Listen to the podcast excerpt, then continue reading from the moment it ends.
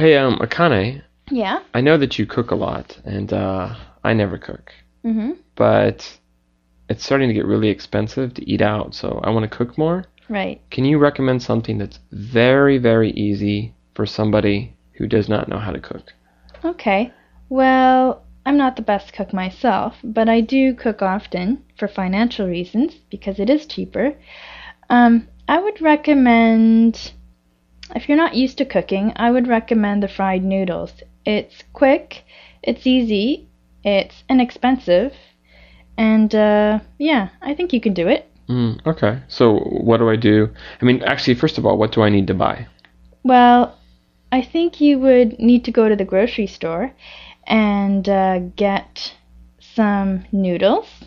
You can get the ready prepared ones, which are quick and easy.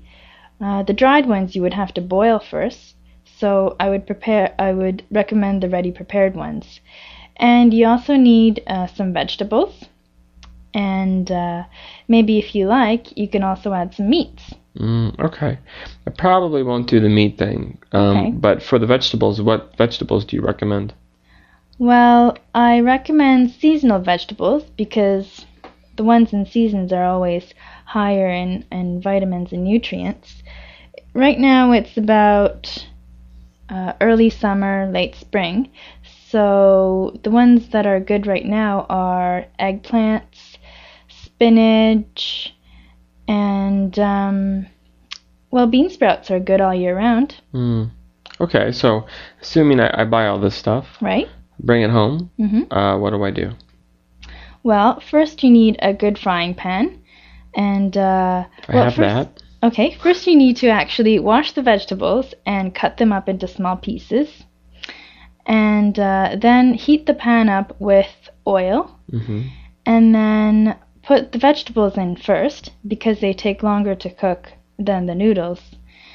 After you've seen that the vegetables have gotten uh, slightly brown and soft, then you could add the noodles and mix it up until the noodles are heated up, and then just season it with salt and pepper or a sauce that you like. Mm. Okay, sounds pretty easy. Mhm. Um, but as for the oil, what kind of oil should I get?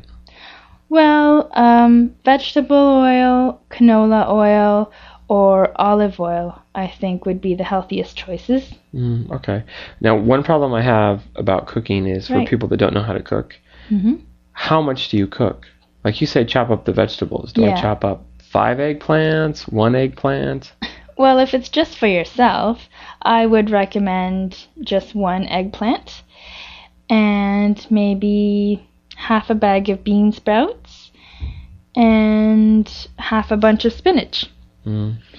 The vegetables really shrink after you cook them, so it might look like a lot when they're raw, but once you cook them, they shrink. Mm. Okay. Well, I'll give it a try, and I'll tell you how it tastes. Great, good luck!